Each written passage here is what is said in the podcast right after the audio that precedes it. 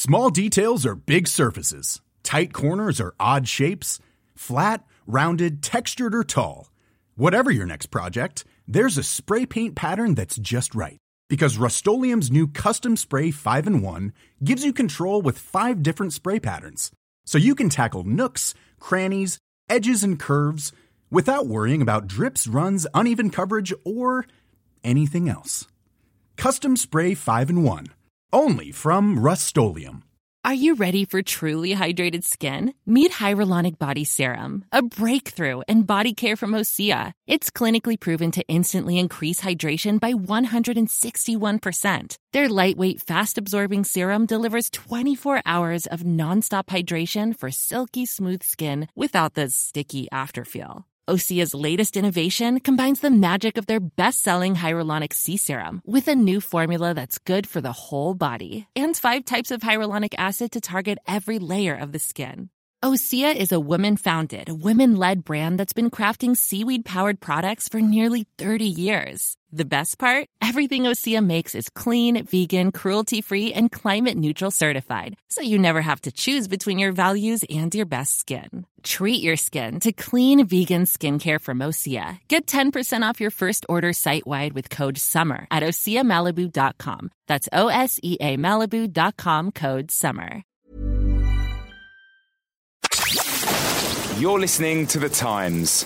Go to thetimes.co.uk. Every goal, every game, everywhere. The Times and the Sunday Times. Now with goals.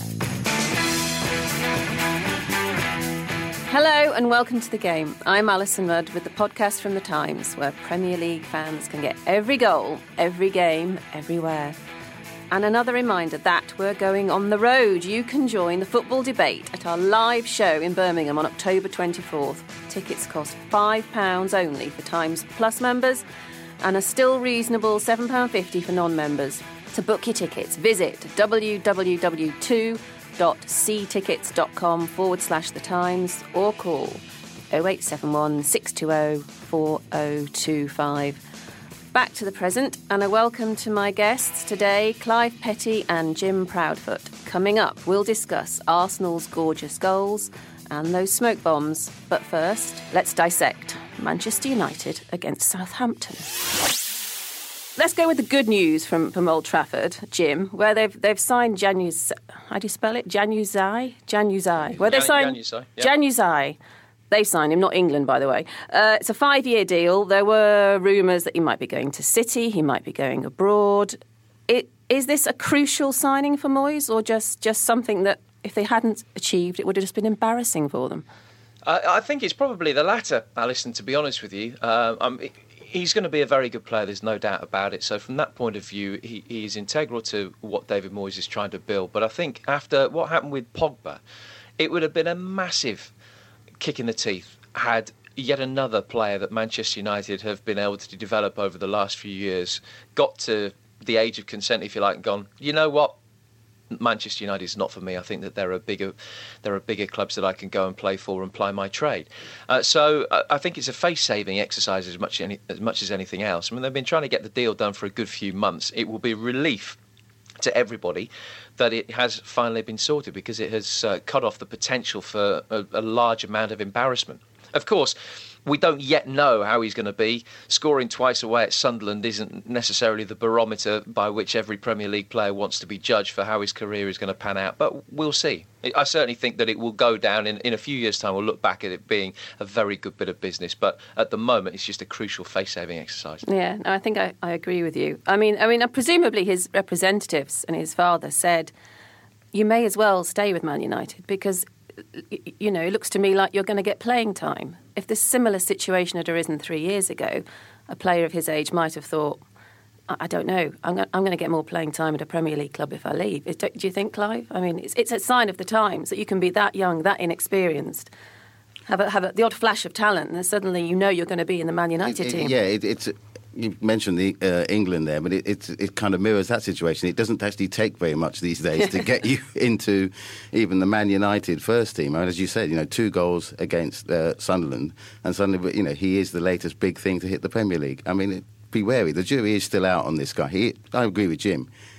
Hell of a amount of potential there, but we should rein our necks in a bit and let's just give him time to start develop and see what he can do. And he's right. I agree with you too. It's, it is a case of look, let's let's shackle him down now because we really don't want another Pogba situation happening again. It, you know, it was a depressing afternoon for David Moyes because you'd expect in you know under Ferguson at home to Southampton, no brainer, three points. It was a draw. Southampton did what Man United often do. They kept going and they got a late equaliser. But if you look at the highlights, at least there were a lot of chances from uh, United. They hit the woodwork. Jim, I mean, were they were they the better team and were just unlucky on the day, or is this result symptomatic of a deeper malaise? I think that they were the better team in the first half, and in the second half they probably allowed Southampton back into it. But then, having said that, and I know that when the two sides last met Old Trafford back in January, it was a different result and United won that day.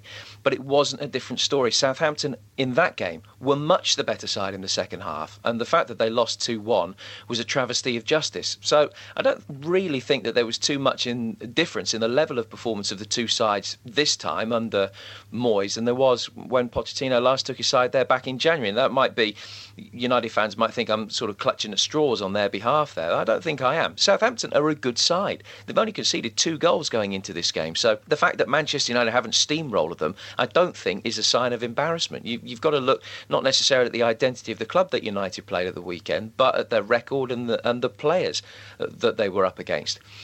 Of course, the problem is that United, when they've only picked up whatever it was, 10 points in the first seven games going into it, every failure now gets magnified and, and people are looking for excuses. I don't I think this was one of United's better performances, albeit that they did allow Southampton back into the game late on with a, an eminently preventable goal. Yeah, Clive, I mean Southampton they did have more possession. I think the stats say they had more possession and they certainly had more shots, whether they were as close to going in as United is another question, but they, they weren't it was no by no means a defensive performance. They were pressing high up, they were ambitious is it simply all about United facing a team in form here?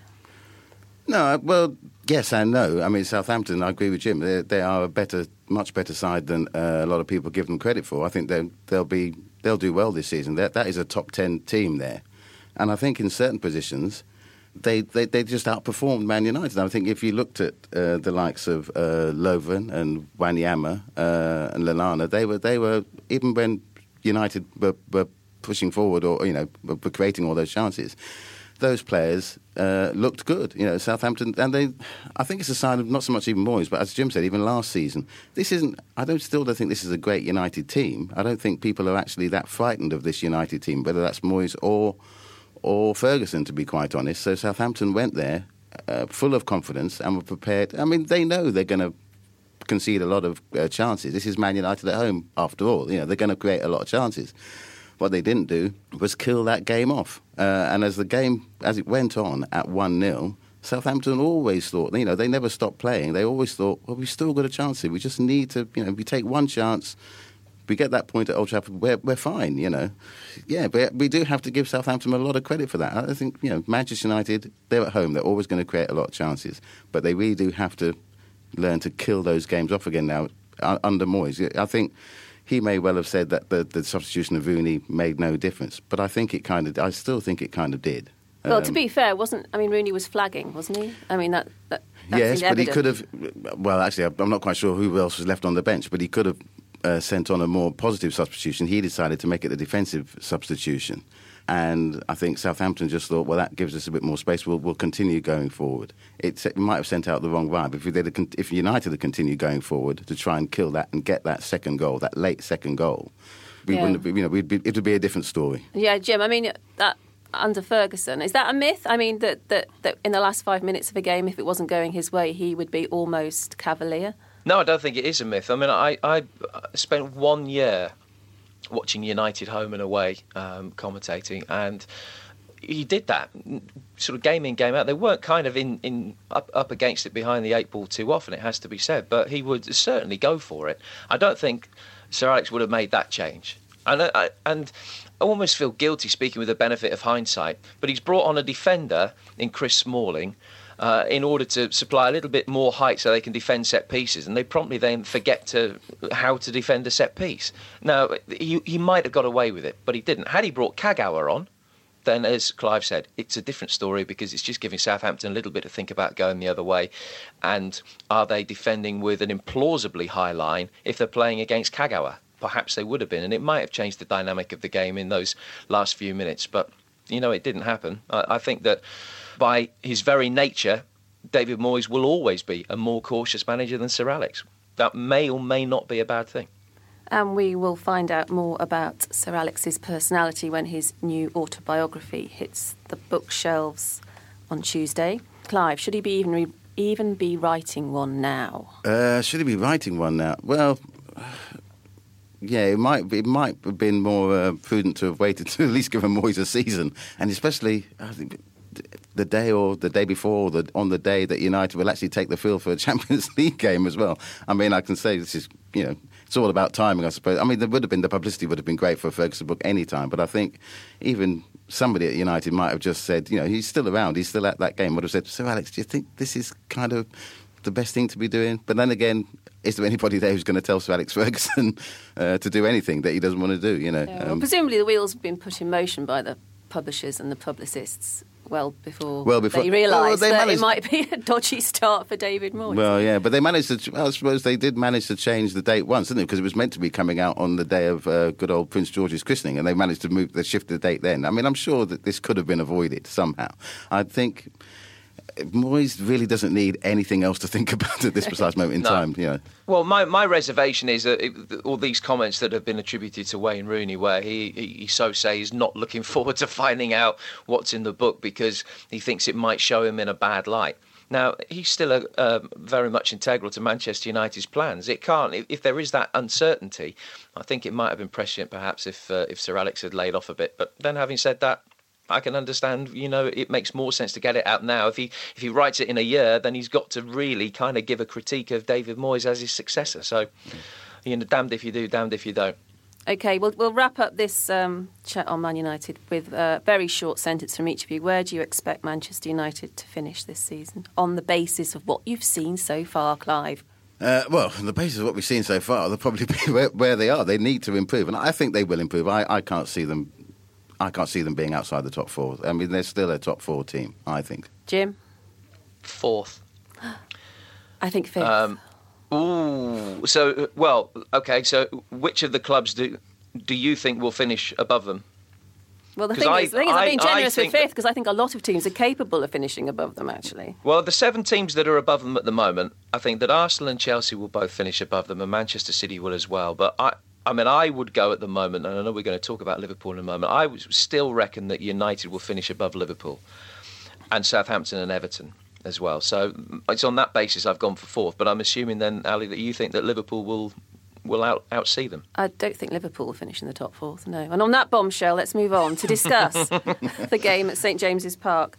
As always, I think the games between these two clubs have produced more Premier League goals than any other two contests, and I'm not entirely sure why that would be. I think it's just it's just it's just historical that they've been attacking teams over the Premier League period, and once you get a reputation for producing entertaining football, I think subliminally there's a there's a desire to produce an attractive game, and it was another attractive game. The Newcastle players said afterwards, Jim, that they felt it it was it felt like a victory. Is that how it looked to you? It was a draw, but if, to them, with ten men, it felt like they'd won it. Yes, absolutely. Um, I mean, they were they were hanging on. There was elation at the end, and that's a, you know a two-two draw at home to Liverpool, which in, in some ways is an indictment of Newcastle. I, I don't mean that unkindly to Liverpool fans at, at, all. You know, Liverpool at the time, with the point that they got, they went back to the top of the table. So they were playing against good opposition, no doubt about that. But boy, were they hanging on. I mean, Liverpool. I think if that game had been played another ten times, would probably have won it seven or eight. They they were much the better side. And if it hadn't been for Tim Krul, they, would have won this one. Suarez was unlucky that, that he didn't score the winner. On, in nearly every department, Liverpool were the better team. Oh, that's interesting, Clive, because I, I don't think there was a lot in it. I, I liked Newcastle's tactics. I thought they pressed hard. They had high energy levels. Did you think they? Well, Liverpool I must admit, I, have only seen uh, this is one game I haven't seen a lot of over the weekend. I just, just for whatever reasons I won't bore you with, but. I was surprised. I mean, the, the level of commitment Newcastle have shown since the absolutely appalling display against uh, Everton. Well, the first half display anyway, where they were absolutely terrible.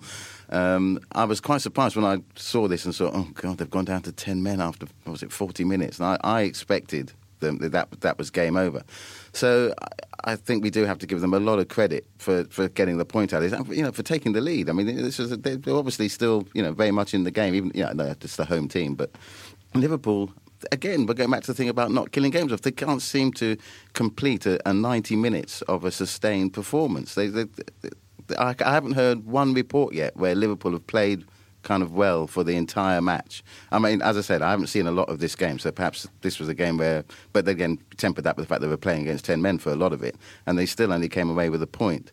I mean, I really want to read a report which doesn't rely on Suarez and Sturridge at the end of it, and mm. we hmm. can come away saying that um, yes, Liverpool from the first minute to the 35th minute to the 85th minute were totally in control. And I, am still waiting for that. And that's why I'm kind of doubting that they're going to be there at the end of the season. Yeah, there's, a, there's an element of control freakery about about Brendan Rodgers and his team, I feel. Um, let me explain what I mean by that.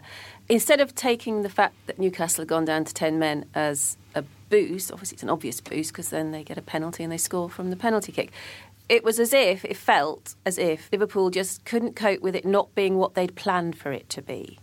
And I, I, I, I, find this a lot with Liverpool. There seems to be a lack of adaptability. Oh, there's fancy stuff with formations changing and so on, but psychologically, I don't. They look quite frail the minute things don't pan out the way the stats show that they might. Jim, Almost have you got any well, idea what I'm talking about? I have. So effectively, what you're saying is it's all painting by numbers. Mm, so it's like those, yeah. those old Dungeons and Dragons books. If this happens, go to page such and such. If this happens, go to page such and such. And there's no there's no real adaptability within the framework of the game. So you you can't modify things as they go on and, and um, take advantage of things that you see. The, the, it's it's all very structured. That that's my interpretation of what you're saying. And is it fair? I don't know. Uh, yeah. um, yeah, that's your no. polite way of saying no. Of course not. Uh, no, I think it, no. I, I do. I, I, I can totally understand where you're coming from. I, I think that perhaps they are a little bit better than you give them credit for at, at doing that. But I do understand what you mean, and I think that Swansea was another case in point um, to that. But yeah, no, I, I, can I can see where you're coming from, definitely. And it's time to laud Steven Gerrard, is it not? He scored a hundredth Premier League goal against Newcastle, uh, having been captain. 100 fantastic. Premier League goals against Newcastle. That's yeah, it's, well, it's, it is the highest. You know, it is the, they do produce more goals, and they all come against Newcastle. And um, yeah, he's captain fantastic for England, captain fantastic for Liverpool. I mean, Liverpool are darn lucky to have him, aren't they, Clive? They are, uh, and I'm still waiting to see. Again, we're going back to. That. I don't see who's stepping up to be Steven Gerrard in that in that Liverpool team, and uh, uh you, do. Anybody, 100 goals, 100 goals from midfield. Any there's a, there's an elite band of players that do that, and you've got to applaud them. Some people say, "Oh, well, he takes the penalties," but he steps up to take the. As if taking a penalty in front of those people is an easy thing to do. The very fact that he steps forward to do them, to do that, is a laudable thing, and I, um, they will miss him, no doubt. Uh, just the very fact, you know, the captain, the scouseness of that team. That's why they were missing. There's nobody coming to. But the next Steven Gerrard, who is that? Well, and, the, and that's probably why. Whenever people are interviewed at Anfield about him, they say, "Oh, he looks like he's got another ten years in him." And yeah. it's, yeah. wishful thinking, thinking, more than anything. Exactly, yeah. And the other thing Gerrard has done, I think, is he's absorbed the loss of Jamie Carragher.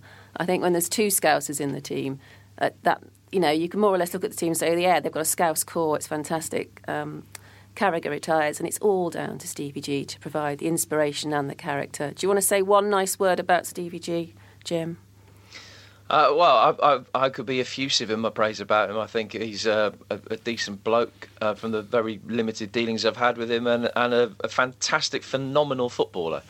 Um, I, I, read that Jordan Henderson quote as well. Oh, he's got 10 years, and, and thought exactly the same thing. You kind of need him to have 10 years because he's, what, 32 now. If you can get another five years out of Steven Gerrard, that is absolutely magnificent because he's got some miles on the clock with more than 600 games for the club behind him. But still, he's, he's playing probably just about as well as he ever has. I'm, I'm a massive admirer. And after that loud round of applause from the Game podcast, we'll move on to our debate of the week. Right, let's discuss the FA Commission. We had Heather Rabbatts breaking ranks, sending out a public rebuke to Greg Dyke. Why is the Commission so white and not diverse and letting everyone down? quickly afterwards, we get the sudden announcement that, oh, Rio Ferdinand's part of the commission, as is the England manager, Roy Hodgson.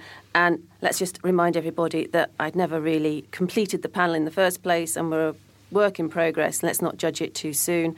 So there's a lot to get our teeth into about the commission. First of all, has Greg Dyke handled? It, it, was a it was an idea he had. It it glowed in the dark. It was oh this, this is this is the way forward for the new chairman. I'm going to consult. I'm going to make English football better. It's going to win things, and I'm going to put together a team of people who are going to work out how to do this. And before they've even met, it's going wrong, and people are unhappy with how he's going about it. So as as as Greg Dyke really mucked up here, Clive? We'll have to give it time to see if he's really mucked up. The, the rolling out process has been handled badly. I don't, I'm not quite sure why there was such a rush from Glenn Hoddle. Ryan Reynolds here from Mint Mobile. With the price of just about everything going up during inflation, we thought we'd bring our prices down. So to help us, we brought in a reverse auctioneer, which is apparently a thing. Mint Mobile unlimited premium wireless. Ready to get 30, 30, bit to get 30, bit to get 20, 20, 20, bit to get 20, 20, bit to get 15, 15, 15, 15 just 15 bucks a month. So, Give it a try at mintmobile.com/switch. slash $45 up front for 3 months plus taxes and fees. Promo for new customers for limited time. Unlimited more than 40 gigabytes per month slows. Full terms at mintmobile.com. When you're ready to pop the question, the last thing you want to do is second guess the ring. At Bluenile.com, you can design a one of a kind ring with the ease and convenience of shopping online. Choose your diamond and setting. When you find the one, you'll get it delivered right to your door. Go to Bluenile.com and use promo code LISTEN to get $50 off your purchase of $500 or more. That's code LISTEN at Bluenile.com for $50 off your purchase. Bluenile.com code LISTEN. Mike Rowe here with a radical idea. If you want to see more companies make more things in this country, buy more things from more companies who make things in this country. I refer in this case to the incredible t shirts, sweatshirts, blue jeans, and more made by my friends at American Giant. Everything American Giant makes is made in the United States. And right now, you can take 20% off your first order at american-giant.com slash Mike. That's american-giant.com slash Mike.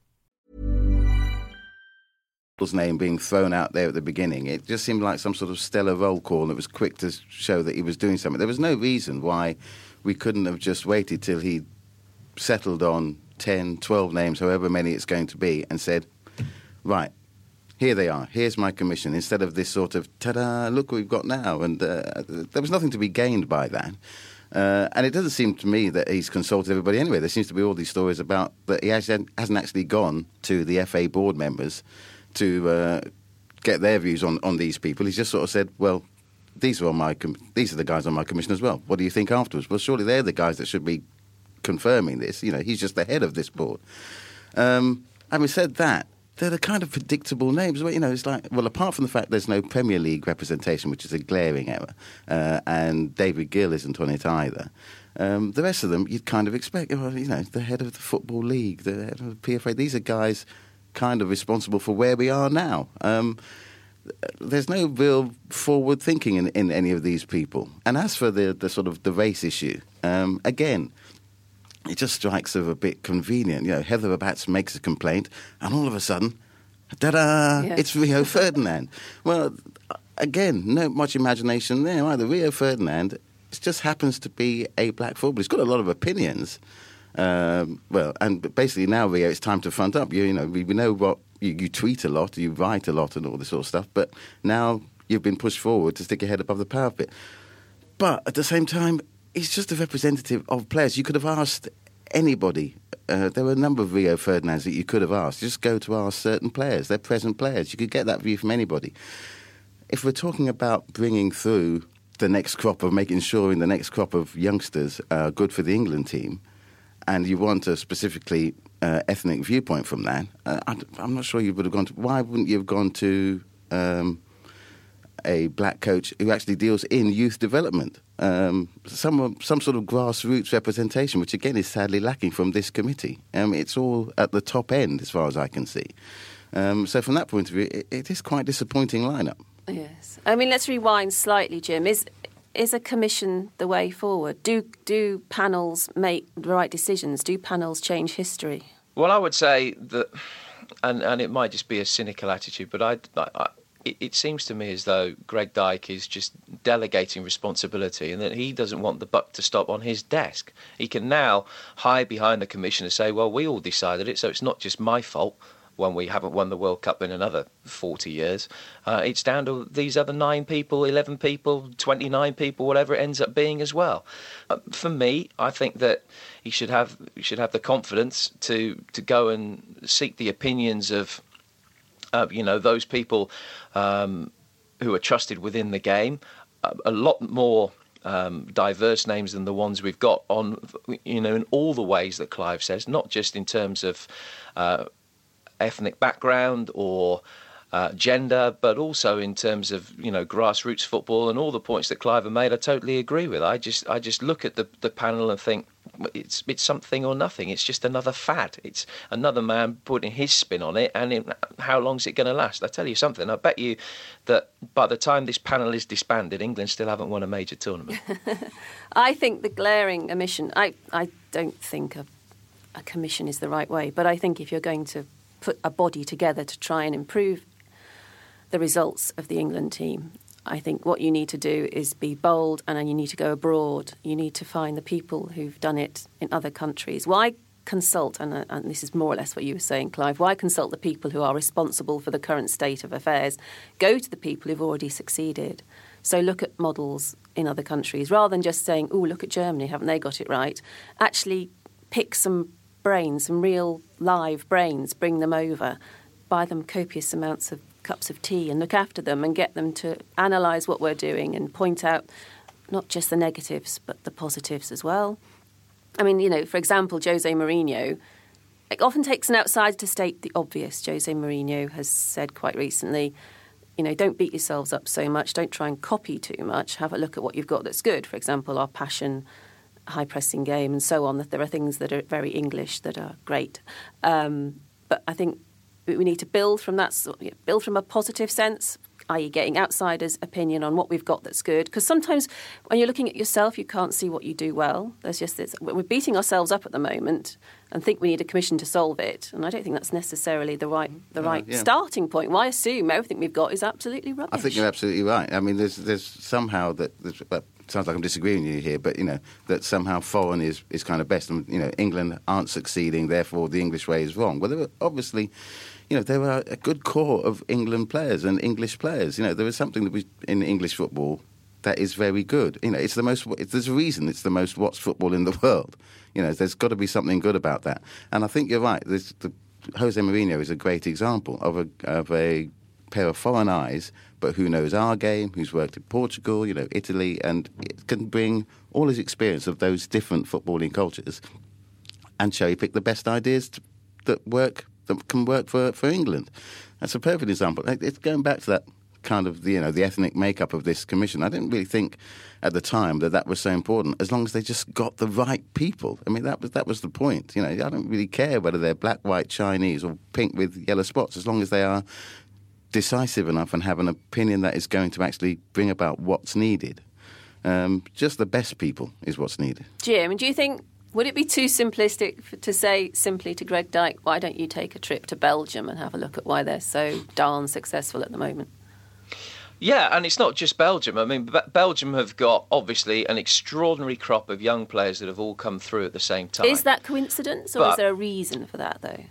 I don't know. I've, I've got to confess that I, I, couldn't. I don't know enough about the way that um, the Belgians teach their youngsters to, to be able to give you an informed answer on that, which sounds like a bit of a cop out. It could just be an anomaly, but it could be the mark of something they're doing. You could also look at other countries. Iceland have got a fantastic crop of young players coming through, and you consider the population of Iceland and you consider the population of England. Well, I know who's performing the better in terms of developing young players at the moment, and it's certainly not us. So I think that there are plenty of places that you can draw inspiration from, but as I say, whether this happens to be the Belgian equivalent of uh, the golden generation, I don't know what golden generation is in Flemish, but it's probably got Benteke in there somewhere.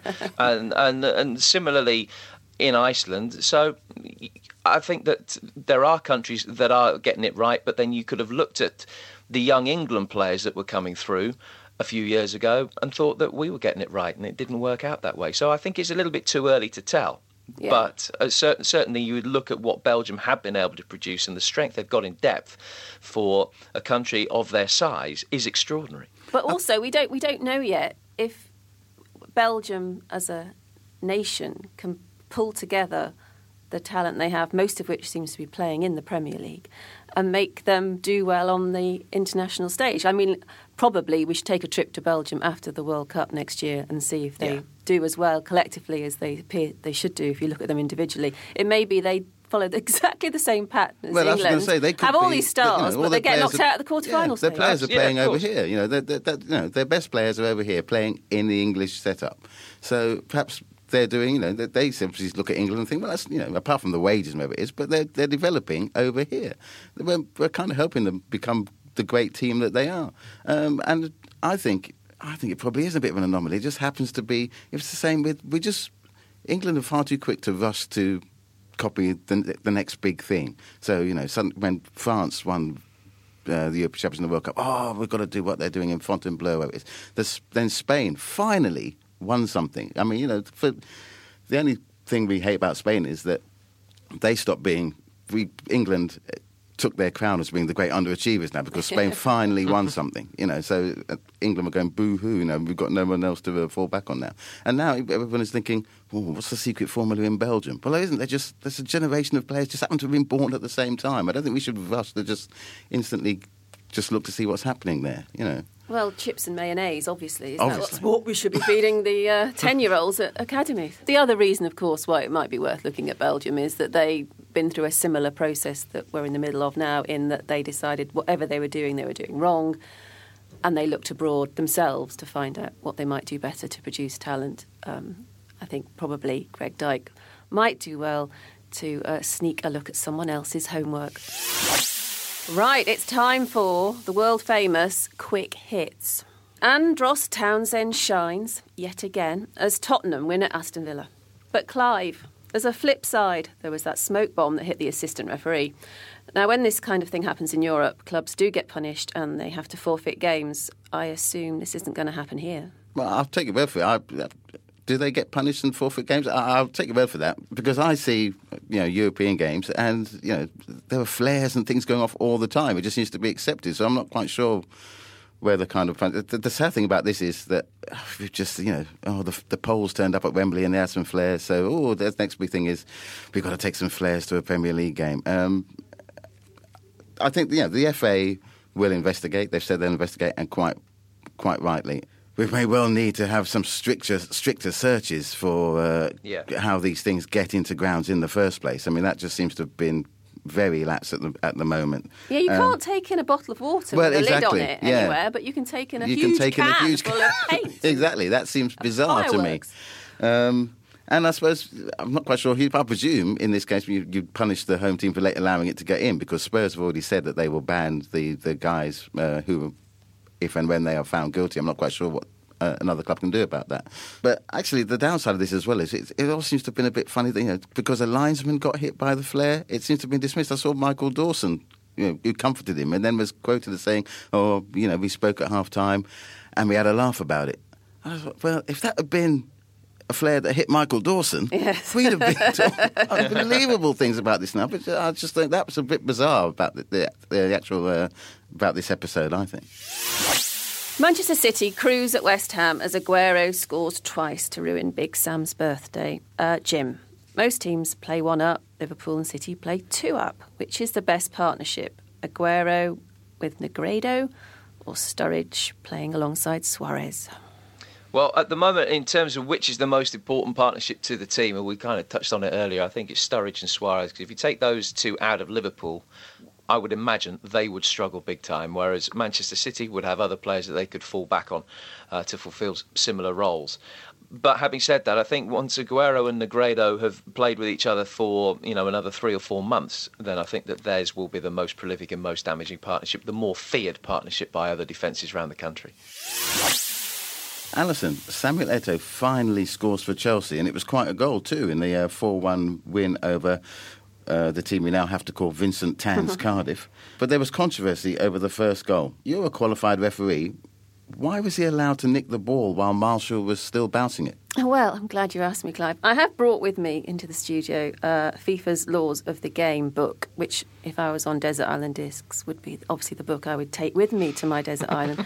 And uh, it says on page 116 a goalkeeper is considered to be in control of the ball while the ball is between his hands or between his hand and any surface, e.g., the ground or his own body. It couldn't be clearer, really, could it? I mean, Marshall was in control of the ball.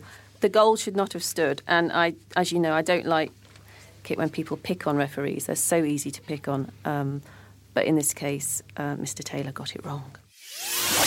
Clive, Arsenal were devastating and scored two gorgeous goals as punishment for being a Spurs fan, we'll make you talk about them. Most people have been gushing over Wilshere's goal, but Ramsey's too was quite lovely. When's he going to become an ordinary player again? Well, I think actually, if we address the first bit, I don't think. I mean, Wilshere's goal, yeah, loads of fancy flick. I think somebody counted there were 27 passes and five phases or something, but there was a, an element of performing seal and, and kind of luck about it, basically. Um, and to be honest, um, actually, Ramsey's goal was a fine, controlled goal, but actually, I preferred uh, Ozil's second because that was a proper example of a goal that comes from well practiced skills, well honed skills, fine cross to the far post. Ramsey's touch for, for the back to Ozil was the best bit about it, and Ozil produced to finish that a world class world class player produces.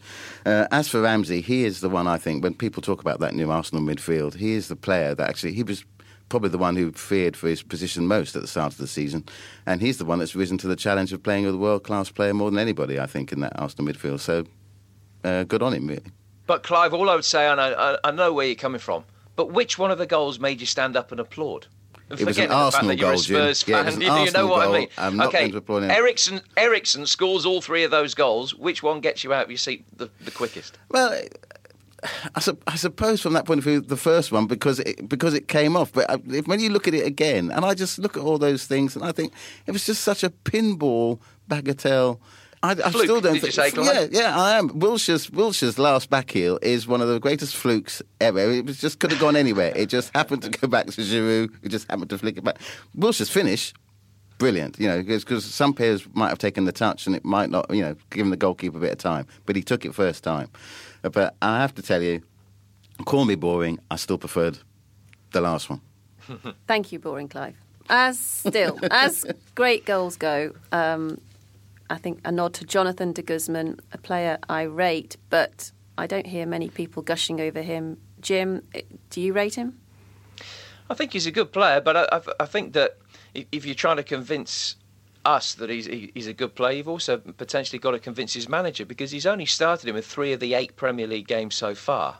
Uh, so he's obviously not seen by Michael Laudrup as being an absolute world beater. He's a ve- he is a very good player. I'm not belittling him in any shape or form, and he will be uh, un- undoubtedly part of the Dutch squad for the forthcoming World Cup. But I, I, I don't know. I think the ability to to score a goal like that and be able to influence a game for 90 minutes are two completely different things. Uh, Alyson, Everton beat Hull. Uh, but Gareth Barry is a very, very lucky boy. Uh, Steve Bruce was rather annoyed, very unlike Steve Bruce. Um, but I was mystified at his offside goal and that, that he was still on the pitch. Surely he should have been sent off. Um, what are your thoughts about uh, a player who we thought was one of the good guys? Yeah, I think part of the reason might be that Gareth Barry's 32 and he's been given this all important enforcer role at Everton. And I think probably not, not the coast's not the right word, but I think he probably had more time at City. He was surrounded by players who made time with their exquisite skill. At Everton, they're not quite at that level, and I think he's been given a lot of responsibility, and I think he's charging around. Not as young as he was, and his timing slightly off there. That's the nice interpretation. Absolutely, he should have been sent off. There were two very dangerous tackles committed by him in, in that match, um, and they sort of got worse the more you saw them. They were they were really poor. As for him taking a touch for the goal, I am slightly mystified. I think the evidence is only in his cheeky smile. I didn't actually see him touch the ball. None of the footage I've seen makes it clear that he, he got a nick. And if you can't tell from the footage replayed over and over again, I don't think you can blame the officials in that instance. And let me throw you a quick question then. I know you want to come to the defence of the officials, and I agree with you about that one, but it's just been a funny week. We've talked about the Chelsea goal. There's been the corner at Inverness. I don't know whether you saw that, where the corner was taken short, and uh, then it, it appeared as though it hadn't been taken at all, and the goal was seemingly wrongly chalked off. We get the phantom goal in Germany all over the space of uh, a couple of days. Standard of refereeing getting worse, or is this just another anomaly? Well, if I think Belgium can be con- concluded to be an anomaly, then I think so can a, a weekend of, of dodgy decisions. I think what it proves, actually, Jim, is that we're getting more and more angles and coverage and cameras of games, and as that increases, the dissection of officials' decisions will increase also. They've always been uh, decisions that were inaccurate or poor, but we didn't have the evidence before our eyes to know it. So that's all for now. Uh, don't forget to come and see us in Birmingham, where we're live. There's the links you need for that on Twitter and on our SoundCloud page too. So if you live anywhere near the West Midlands and you don't come, you'll be missing a great show. Thanks to my panel, my big, large panel. you see, that's, that's that's what Dyke needs. He needs just two, just people, two people. and then you've sorted everything. We commission. Thanks, thanks to Clive and Jim. It's more and- diverse than his commission as well. though. yeah, we got a woman, we got someone who isn't white, and we got someone who's. Where are you from, Jim? From Birmingham. You see, So- I've got, got the regions One of covered. Got the regional regions as well. covered. Fantastic. Goodbye. Your subscription to The Times and The Sunday Times now comes with access to every Barclays Premier League goal. Refresh your app, choose your team, accept notification, and you're away.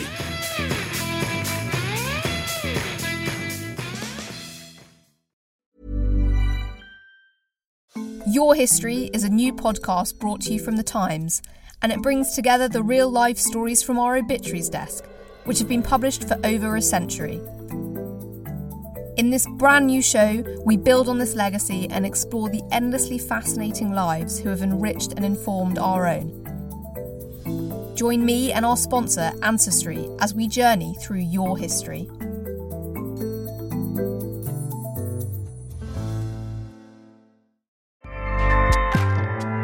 ACAST powers the world's best podcasts. Here's a show that we recommend.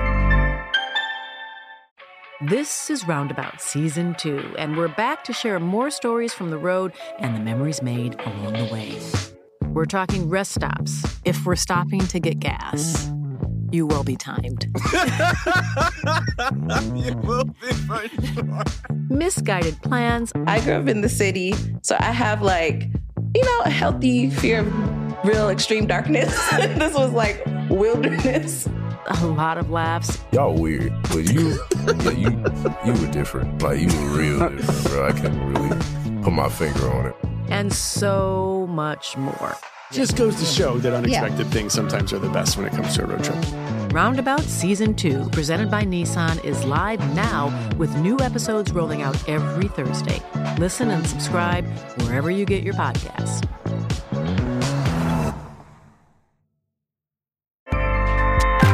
ACAST helps creators launch, grow, and monetize their podcasts everywhere. ACAST.com.